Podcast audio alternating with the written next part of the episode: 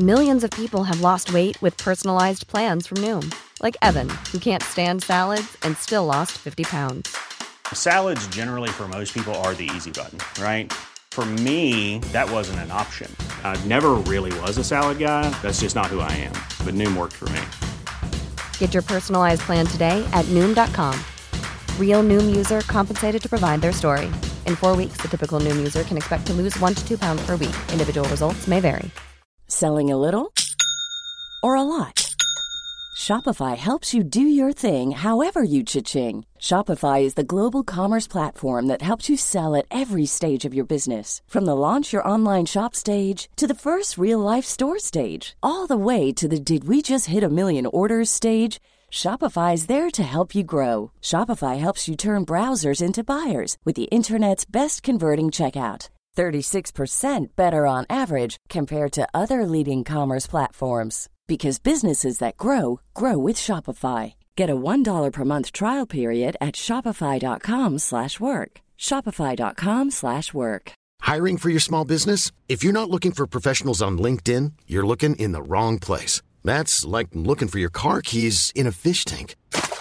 LinkedIn helps you hire professionals you can't find anywhere else, even those who aren't actively searching for a new job but might be open to the perfect role. In a given month, over 70% of LinkedIn users don't even visit other leading job sites. So start looking in the right place. With LinkedIn, you can hire professionals like a professional. Post your free job on linkedin.com slash people today.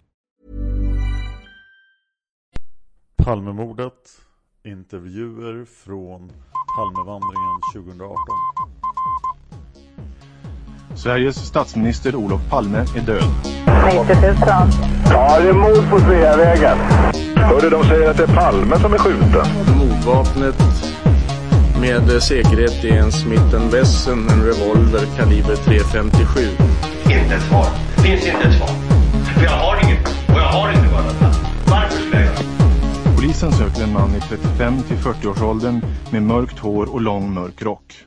Ja, välkomna till podden Palmemordet som idag görs av mig, Tobias Henriksson på PRS Media.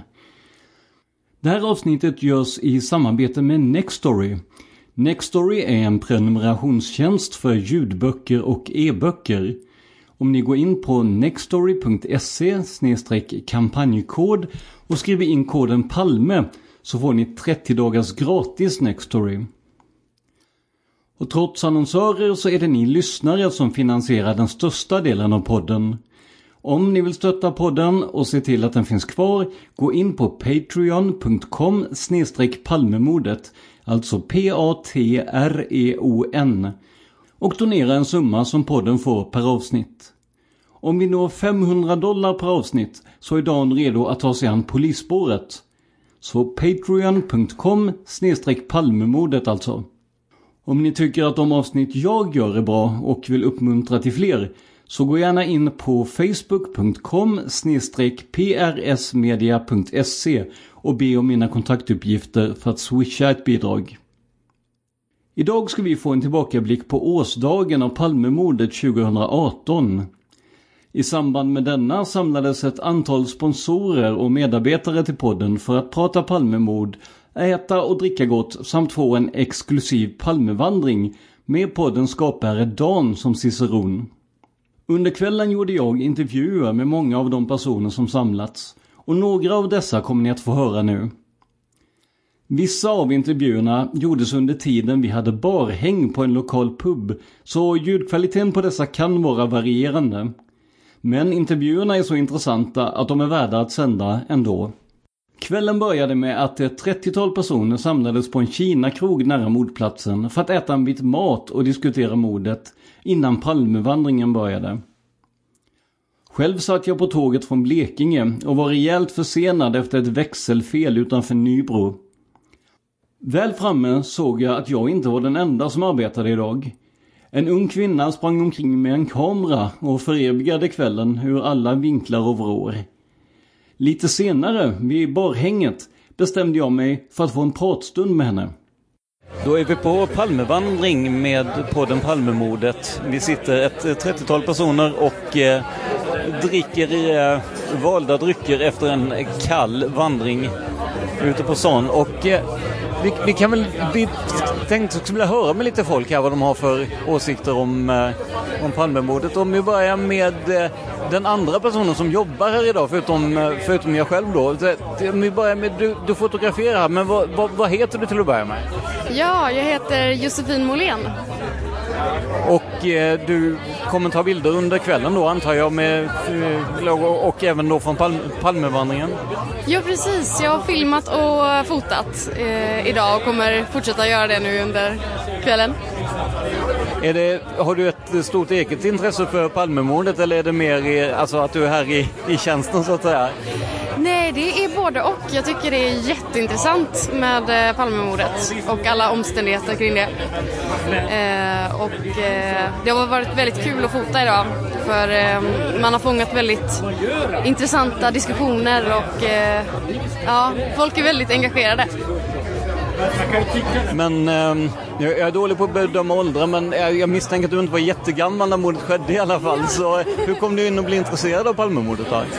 Ja, ehm, jag gick här i Stockholm eh, med, min eh, pappa en gång. Jag var jätteliten och så gick vi förbi eh, Plattan där, eh, och då frågade jag honom vad är det där liksom och då, då förklarade han. Eh, och det är det första minnet jag har.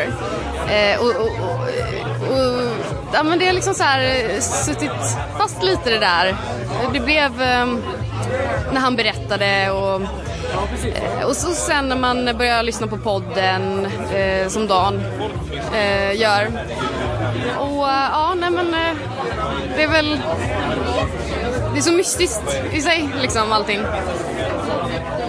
Har du några egna teorier om eh, vem, vem eller vilka som skulle kunna ha gjort det? Ja, ehm, det finns ju många. Ehm, det finns lite för många. Mm. Så, men jag, ingen så här specifik som jag verkligen känner att eh, så här är det. Utan eh, man har sina teorier. Eh, vi pratade lite om det vid eh, middagen tidigare, men vad, vad, vad tror du det är som gör att, att ett mord som är över 30 år gammalt samlar så mycket folk och så mycket intresse? Ja, det är nog att det är Alltså att det är så mycket mystiska omständigheter kring det här. Att det är så många detaljer som... Eh, eh, som det känns som att det är så många som har motiv. Och eh, det blir svårt då. Det, ehm, det är väldigt intressant helt enkelt. Att, eh, ja. Eh, tror du att folk har liksom glömt lite att det faktiskt är ett mord, en person som är död, att det har blivit mer som ett, mm, vad ska man säga, någon form av mysterium istället? En bra deckare? Ja, det tror jag verkligen faktiskt. Det, det har ju liksom blivit en grej i sig. Och... Eh, eh, mm, nej men det tror jag verkligen. Ja, som ni hörde gjordes den här intervjun efter själva Palmevandringen. Så det kan vara läge att berätta lite om vad en Palmevandring är. För oss som var på plats blev det en resa i offrets fotspår. Från biografen Grand via mordplatsen och mördarens flyktväg till den sista punkt där den misstänkte sågs. Allt kommenterades och berättades av Dan med bistånd från bland annat Erik Engström. Så här lät det under vandringen när Dan berättade om mordoffret och vittnena. Den här kvinnan är Palme, för Palme är 1,73 lång. Eh, och den här, är, den här personen är betydligt längre. Anders går bakom de här tre och observerar då att det är ett, ja, ett sällskap som pratar med varandra. De- De verkar ha det trevligt. Men när de kommer fram till gathörnet så tar den här mannen upp en revolver och skjuter den här personen i ryggen. Och springer iväg runt hörnet. Varpå Anders tänker det här är ju jättehemskt. Tänk om han skjuter mig också.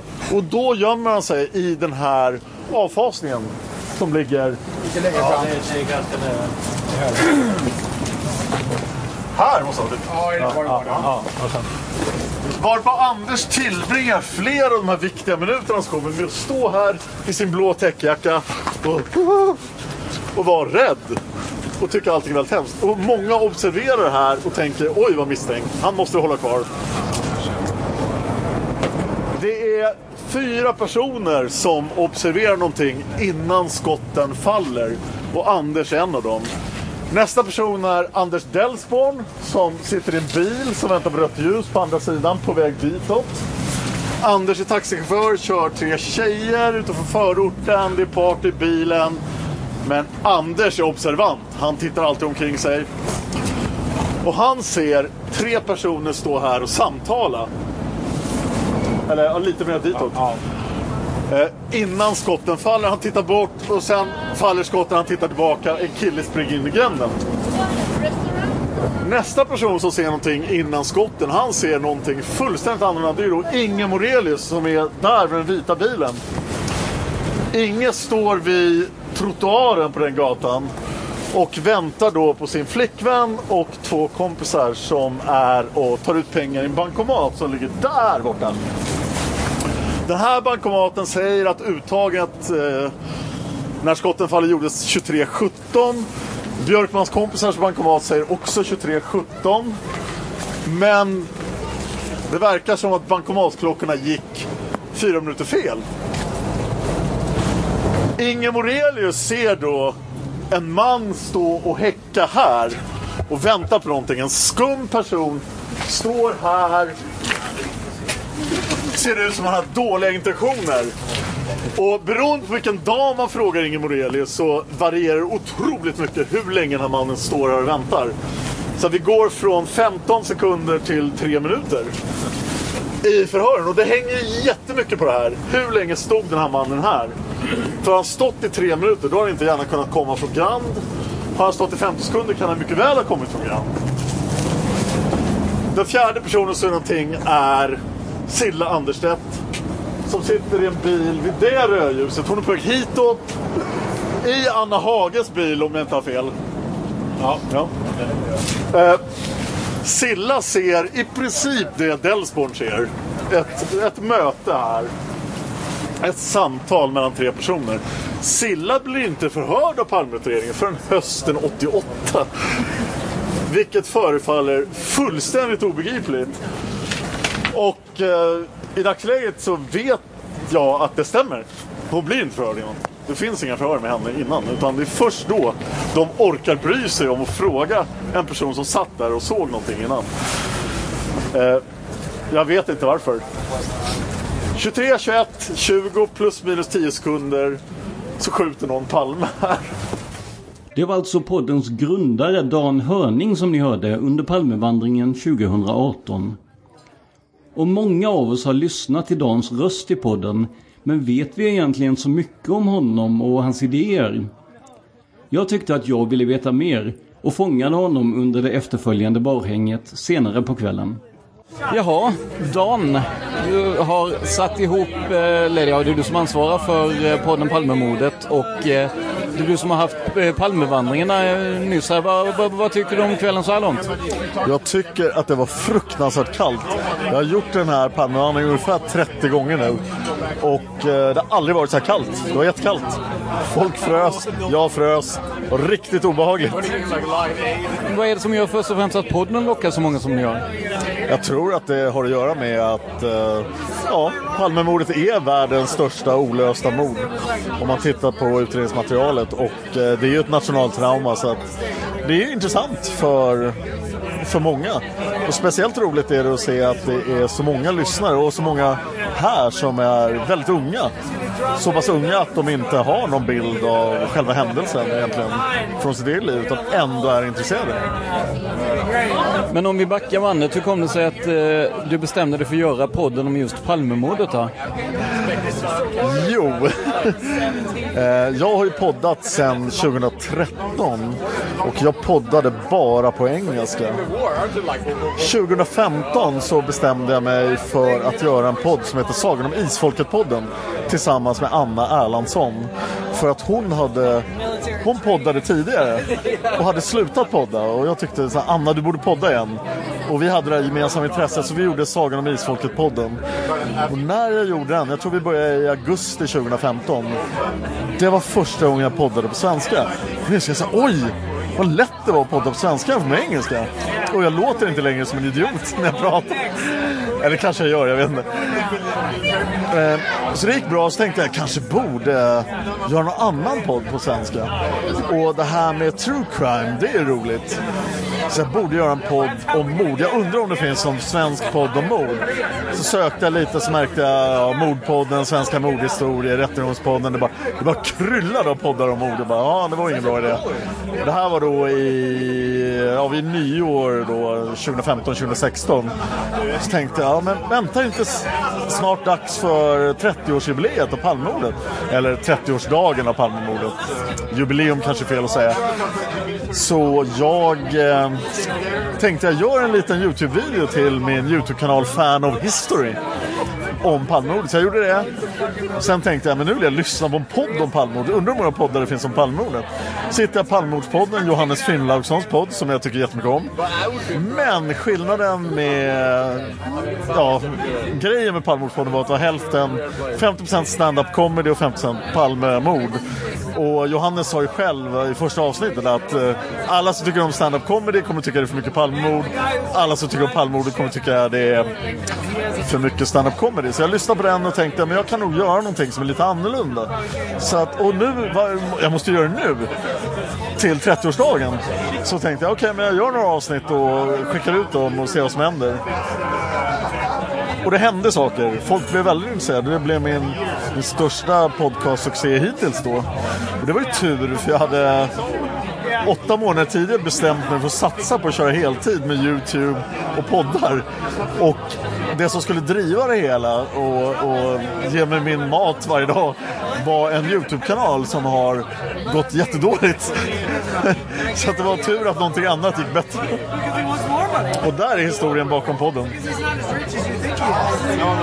Och i podden har växt. Det har eh, tillkommit eh, en del folk som eh, har eh, gjort olika typer av avsnitt. Jag har hjälpt till med Viktor Gunnarsson bland annat. Erik Engström har varit med. Eh, David Lyning, eh, jag glömmer säkert hälften. Var det en tanke från början att, eh, att det skulle komma in eh, andra och göra podden tillsammans med dig? Eller eh, var det tänkt som ett enmansprojekt från början?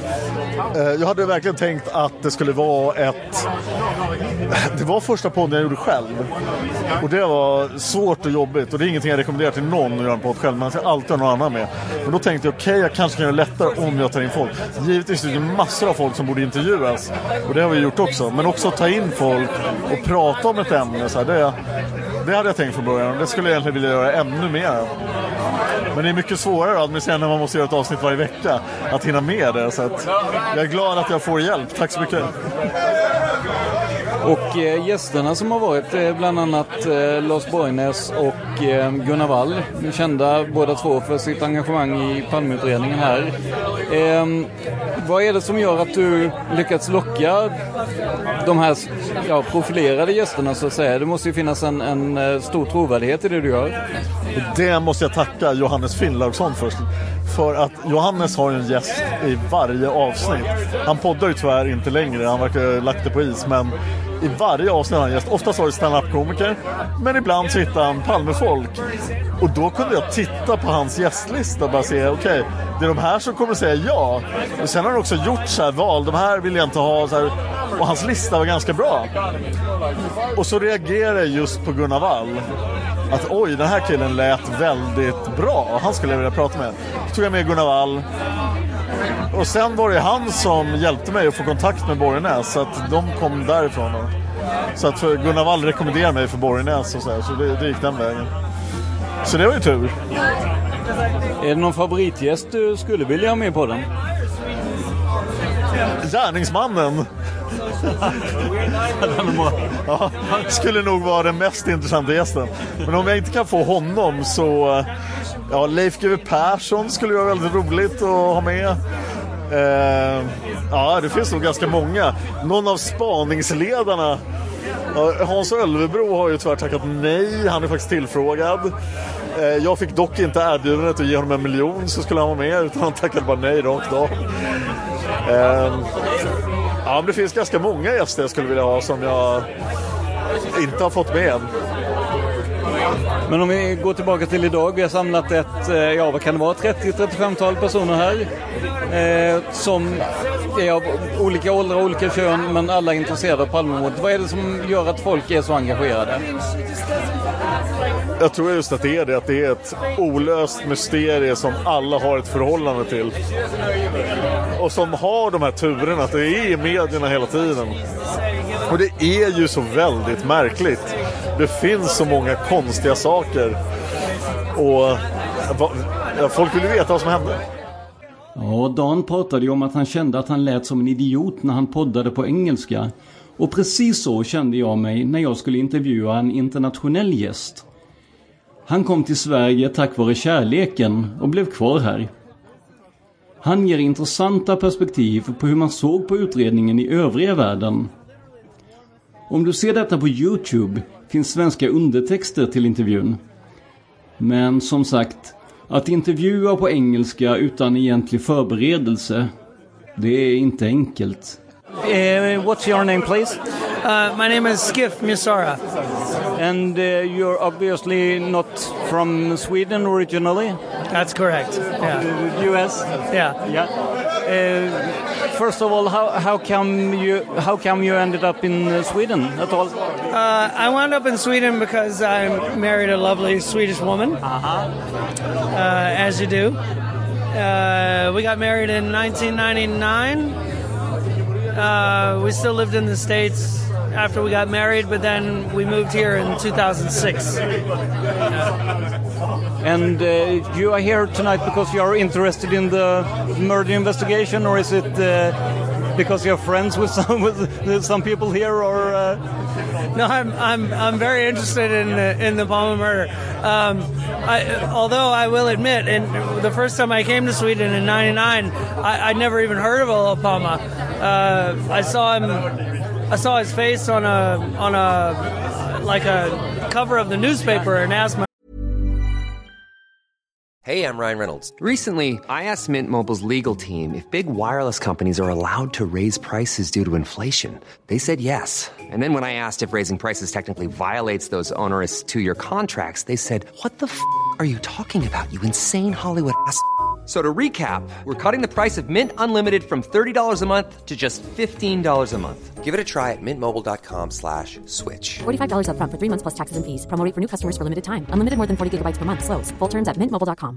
Many of us have those stubborn pounds that seem impossible to lose, no matter how good we eat or how hard we work out. My solution is plush care. PlushCare is a leading telehealth provider with doctors who are there for you day and night to partner with you in your weight loss journey. They can prescribe FDA-approved weight loss medications like Wagovi and Zepbound for those who qualify.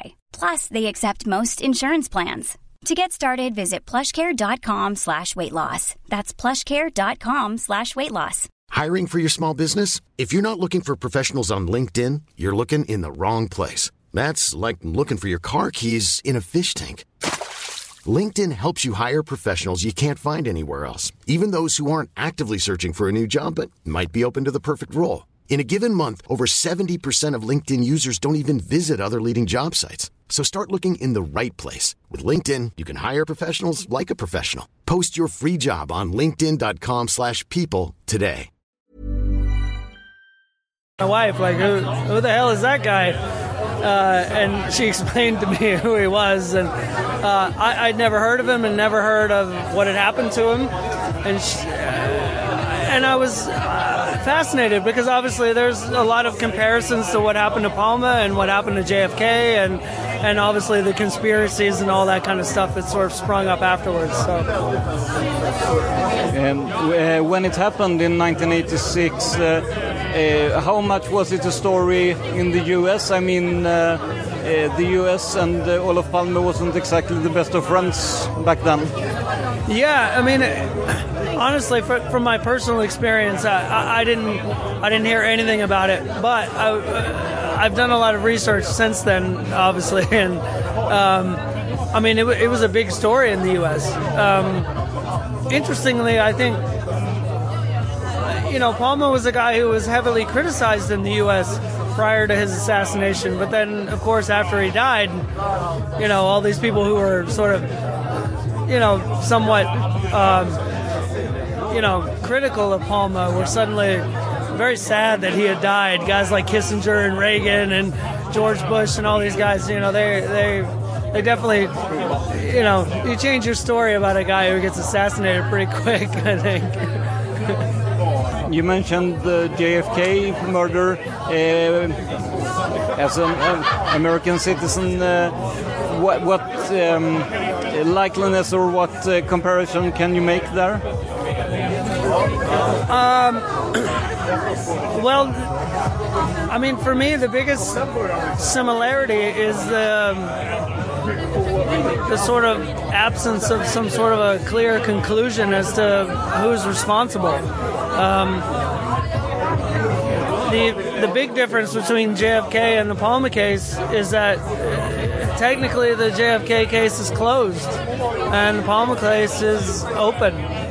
Um, but I think there's a lot of people in America who feel like the real answer is um, still out there.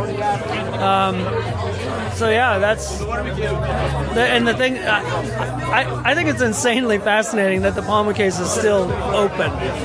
The fact that they just can't close this case is. Um, Do you think that it would benefit from closing the case instead of uh, keeping it open for eternity? Well, first of all, I don't think they'll ever. I don't think they'll ever close the Palmer case ever. Um, I'm not sure actually. It'd be very interesting to see what what. So much time has passed, but I think they keep the case open because for several reasons. One, because I think that eh, closing it would be an insult to Palma's legacy. Um, would also be an insult to the people who who still hang on to the idea of finding out the real answer to who killed him. Um, and closing it would, would only put an exclamation point on how bad a job the police did trying to solve the case. Uh, to add to the conspiracy theories, uh, one um, reason that they don't want to close it may be that they don't want the papers to be uh, uh accessible to everyone.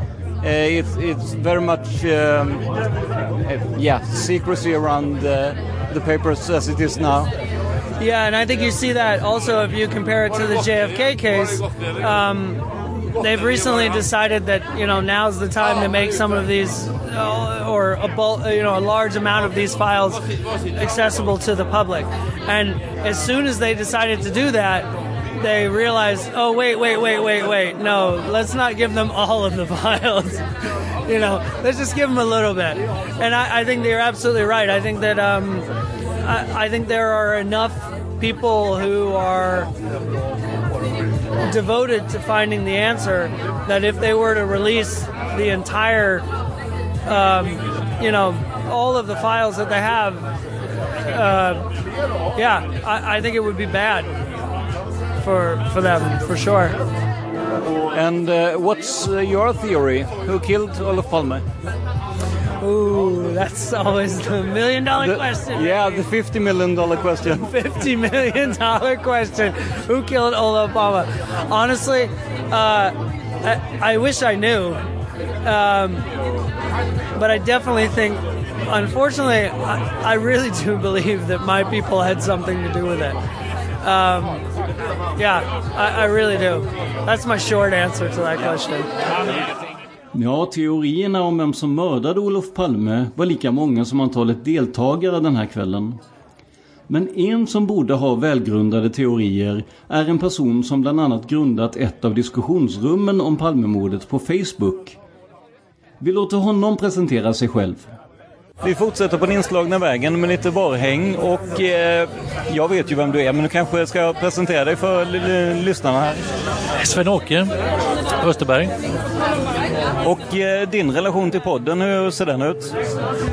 Ja, jag är ju sponsor för det första och har ju varit med i ett par avsnitt med paneldebatt. Så har jag varit. Så det är väl det jag kan säga om själva podden. Det är, det är mycket bra podd tycker jag. det, vi har att göra med en mordgåta som är över 30 år gammal men som fortfarande lockar folk i alla åldrar av alla kön att samlas som gör ikväll till exempel på årsdagen. Vad, vad tror du det är som gör att intresset hålls vid liv så mycket? Ja, det är väl för att det är så speciellt fall. Det är ett nationellt trauma. Och eh, det är så mycket konstigheter i den här utredningen, som många upplever det i alla fall då. Så mycket som, som, eh, som lockar till funderingar, konspirationsteorier och så vidare. Att man, att man nästan fastnar i det, så säger man. man kan fundera mycket som helst och och en del kanske har det som hobby och andra kanske går djupare in i det. Som en annan har ju levt med det här mordet ända sedan det hände. Då. Var 24, år, 24 år var jag då när det hände och har liksom, jag har nästan levt i det sedan dess. Då. Så att, eh, ja. Vad minns du från eh, mordkvällen och kanske framförallt morgonen man fick reda på vad som hade hänt? Ja, vad jag minns det var ju när jag fick reda på det då. Och, och jag minns ju vad jag gjorde på kvällen innan också. Men, men tyvärr så sov jag under, så jag hörde inte sändningen på natten. Men, men min far då eh, ringde, för jag bodde själv då, hade egen lägenhet. Så, så, ringde han klockan åtta på morgonen nästan exakt, för jag skulle iväg på, på ett möte då. Så då, då, då frågade han om, om jag hade hört vad som hade hänt. Nej, vadå? Ja, Palme är skjuten. så, så det, ja, det minns jag väldigt väl. Men min far han minns inte det, men jag minns det. så var, var det jag fick reda på det. Så. Jag själv var i den åldern att eh, barnprogrammen var inställda för att eh, det hade hänt något som var betydligt viktigare än Hacke Hackspett eller vad det nu var på morgonen där. Så att eh, det, var, det var min upplevelse ja, av det. Ja, ja, Men eh, det, det jag har funderat på och frågat eh, andra också här det är om eh, har man, har man på något sätt förträngt att det faktiskt är en person som har blivit mördad? Att man ser det som någon slags, det blir mer en underhållningsprodukt än vad det blir en, en ett faktiskt mord? Det kan nog vara risken, tror jag. Va? Eh, ja, att det blir ett slags underhållningsvärde eh, och ett intresse, en hobby för många och så här. Och det är det definitivt inte för mig, utan för mig är det liksom en, eh, ett trauma, ett personligt trauma också på något sätt att det, liksom, det är så mycket smärta i det. För jag upplever att det är så mycket, det är så mycket felaktigheter, så mycket lögner och, och sånt som, som gör att man kan liksom inte riktigt släppa det där fönstret får en lösning. Och jag, jag hoppas innerligt att, att det blir en lösning rätt så snart. Och det verkar ganska förhoppningsfullt eh, nu med de här granskningsprogrammen som är nu. Och, den nya åklagaren som har kommit in i bilden som, eh, som är förhoppningsfull och det tycker jag det, det båda gott för det behöver bli en lösning tror jag, snart för det är så många som mår dåligt av det här. Och jag tror för Sveriges land och folk så behöver det bli att sanningen kommer fram. Som jag upplevde Som du säger så är ju spaningsledaren nu positiv. Eh, men om vi ska se till att det hittills inte har hänt någonting på 30 år. Eh, tror du han har anledning att vara så positiv egentligen? Eh, ja, det kan man ju fråga sig men men eh, jag tycker det på något sätt att eh, dels det här intresset från 30-årsminnet för ett par år sedan så, så väcktes intresse för allmänheten och opinionen då. Det sätter ju visst tryck och, och det kanske hjälper en del som, som vet mer att börja träda fram. Och, eh, så, så det är förutsättningen att det bildas opinion kring det, att det blir tryck. För om det är ingen som pratar om det, då, då faller det liksom allt i träda. Det finns inget behov, känner jag. Va? Så att, nej, men sen den nya åklagaren med som, som, som verkar vara väldigt, eh, upplever det väldigt eh, optimistisk och verkar väldigt seriös. Och, ja, men jag upplevde på honom att det är någonting på gång nu och det, det är min personliga övertygelse att det är det. Som jag förstår det rätt så din förhoppning står mer till att någon pratar än till att, eh, vad ska vi kalla det, traditionellt spaningsarbete eller? Ja, det, ja, jag tror att det är en förutsättning att, att eh, PU ja, Palmeutredningen får information, kontakter samtidigt som man, för det har ju han deklarerat med då, Christer Petersson som han heter, att, att de tar ett omtag och gör, eh, gör om och gör rätt så att säga. Börjar från mordplatsen och eh, kontaktar vittnena igen och går ifrån grunden och samtidigt då kanske får kontakt med vissa initierade som gör att det sammantaget eh, båda väldigt gott tycker jag. Jag vet inte om jag är naiv men, men eh, så upplever jag det. Eh, det jag personligen kan känna är ju att eh, en, en polisstyrka som vid mordtillfället var antingen lamslagen eller i alla fall gjorde väldigt mycket galet. Och eh, som det nu har framkommit då, där en av poliserna erbjuder, eller ja, mer eller mindre mutar med, med 50 miljoner eller lockar med 50 miljoner för en bra story. Eh, vågar man lita på att, eh, att, att en sån myndighet verkligen kan få en lösning på det här? Ja, det, det är en svår fråga.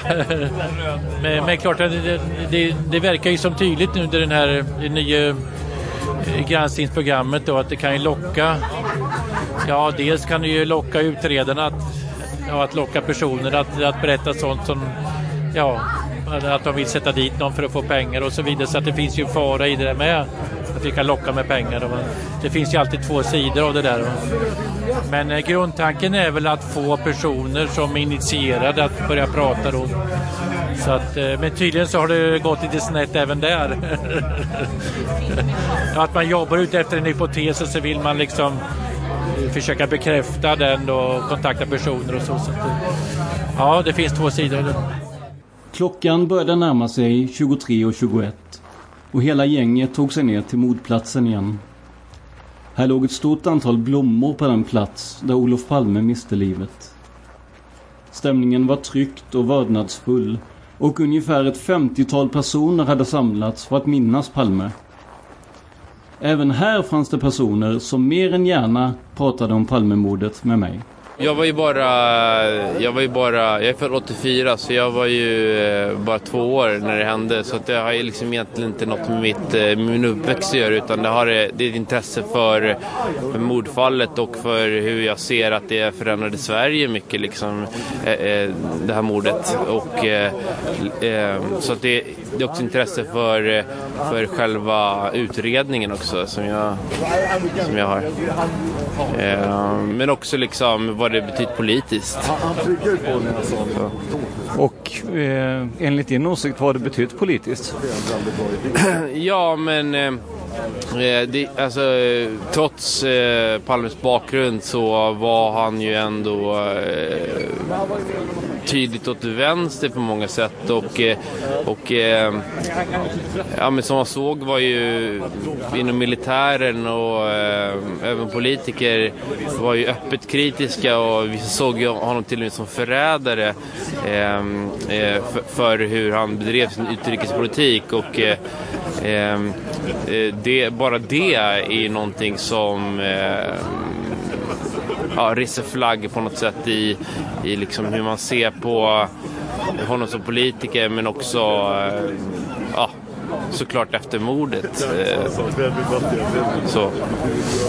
Och nu är det, klockan är ungefär halv tolv och det är ungefär 8-9 minuter sedan som eh, Palme föll fast 1986. Då hur, hur är dina tankar och känslor när du står här vid mordplatsen nu? Nej, alltså eh, eh spontant faktiskt så är jag jätteglad att det, att det ändå är en samling. Eh, liksom att, eh, eh, det var inte alls självklart för mig att det skulle dyka upp så mycket människor. Eller det är ju relativt då vad som är mycket men, men att, eh, att, det, att det finns ändå många människor eh, som känner att det är ett öppet sår på något sätt ändå, det som har hänt. Och, och, och det handlar mycket också om utredningen, att det inte officiellt liksom är uppklarat. Eh, och, eh, och eh, också eh, ja, men just som jag sa tidigare eh, hur eh, det här är politiska konsekvenser i, i hur politiken skiftade efter Palmemordet. Det finns det en, eh, ett problem i att eh, det går mer åt att bli ett underhållnings... Vad ska man säga? En del av underhållningen än någon slags true crime mer än vad det är blir att man tänker på att det faktiskt var ett mord på en statsminister. Idag är det ju inte lika många som har den bilden eh, färskt i minnet. Nej, absolut. Det, alltså, det kan ju finnas någonting... Eh, Ja, just det. man, man kan känna avsmak just där med hur eh, kommersiellt det har varit. Men det har ju varit ända från början. Jag menar hur man utnyttjade eh, liksom Christer Pettersson för att titta siffror till exempel. Så, att, så, så har det alltid varit. Eh, jag kan snarare känna att, eh, att eh, den, eh, det kommersiella kring Palmemordet kanske är mindre än det någonsin har varit i och med eh, ja, att Christer Pettersson, eh, ja, som man såg på 90-talet eh, och slutet av 80-talet, att, eh, att eh, ja, Strix till exempel gjorde mycket pengar på, på honom eller liksom kapitalisera på det. Och det är klart att det sker fortfarande men, men jag, jag känner nog att eh, vi som är här nu och på plats eh, har ett eh, engagemang som handlar mer om eh, det politiska Sverige eller vad, eh, eller hur eh, både mordet och utredningen har, eh, har eh, påverkat eh, ja, det svenska medvetandet och själen på något sätt eh, faktiskt. Till sist, tror du att eh, mordet går att lösa efter så här många år? Eh, nej, det tror jag inte. Eh, jag menar, vem är jag att tro någonting? Men eh, jag tror det är rimligt som vissa andra sagt att eh, det som går att tänka sig är väl att att det finns en eh, mer trovärdig teori än, man, än som tidigare varit eh, konsensus till exempel kring ja, den, den eh, ensamma gärningsmannen. Att, det, att, man kanske kan skapa ett konsensus om, om vad som har hänt utan att någon fälls eller utan att man juridiskt kommer fram till det. det. det. kan jag hoppas på men, men om jag skulle gissa så nej, det tror jag inte. Det här var allt vi hade att bjuda på vad gäller Palmevandringen 2018. Och om du vill vara med på nästa års Palmevandring, se till att bli sponsor via Patreon. Adressen är www.patreon.com palmemordet. Nästa vecka är jag tillbaka igen, men då tillsammans med Dan. Vi kommer att sammanfatta spåret Viktor Gunnarsson så här långt och vi kommer också att prata lite om de nya uppgifter om utredningen som Uppdrag granskning tog fram vintern 2018. Och till sist, som ni kanske hör är ljudet lite mer burkigt än ni kanske är vana vid från mig. Det beror på att jag flyttat delar av studion och inte har hunnit få upp material som dämpar ekot lika effektivt som vanligt. Jag kommer att åtgärda detta till senare avsnitt men i det här och nästa avsnitt får ni hålla till godo med ett visst eko. Palmemordet finns på facebook.com palmemordet samt på Youtube. Bara sök på Palmemordet. Det här avsnittet gjordes av mig, Tobias Henriksson på PRS Media. För mer information om mig och företaget, gå in på facebook.com prsmedia.se man hittar Palmes mördare om man följer PKK-spåret till botten. Därför att ända sedan Julius Caesars tid har det aldrig hört talas om ett mord på en framstående politiker som inte haft politiska skäl. Polisens och åklagarens teori var att han ensam hade skjutit Olof Palme. Och det ledde också till rättegång. Men han frikändes i hovrätten.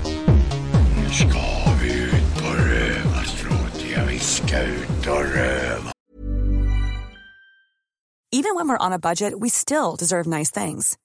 Quince is a place to scoop up stunning high-end goods for 50 to 80% less than similar brands. They have buttery soft cashmere sweaters starting at $50, luxurious Italian leather bags, and so much more. Plus, Quince only works with factories that use safe, ethical, and responsible manufacturing. Get the high-end goods you'll love without the high price tag with Quince. Go to quince.com/style for free shipping and 365-day returns. Cool fact a crocodile can't stick out its tongue. Also, you can get health insurance for a month or just under a year in some states. United Healthcare short term insurance plans, underwritten by Golden Rule Insurance Company, offer flexible, budget friendly coverage for you. Learn more at uh1.com. Even when we're on a budget, we still deserve nice things. Quince is a place to scoop up stunning high end goods for 50 to 80% less than similar brands. They have buttery soft cashmere sweaters starting at $50, luxurious Italian leather bags, and so much more. Plus, Quince only works with factories that use safe, ethical, and responsible manufacturing. Get the high-end goods you'll love without the high price tag with Quince. Go to quince.com/style for free shipping and 365-day returns.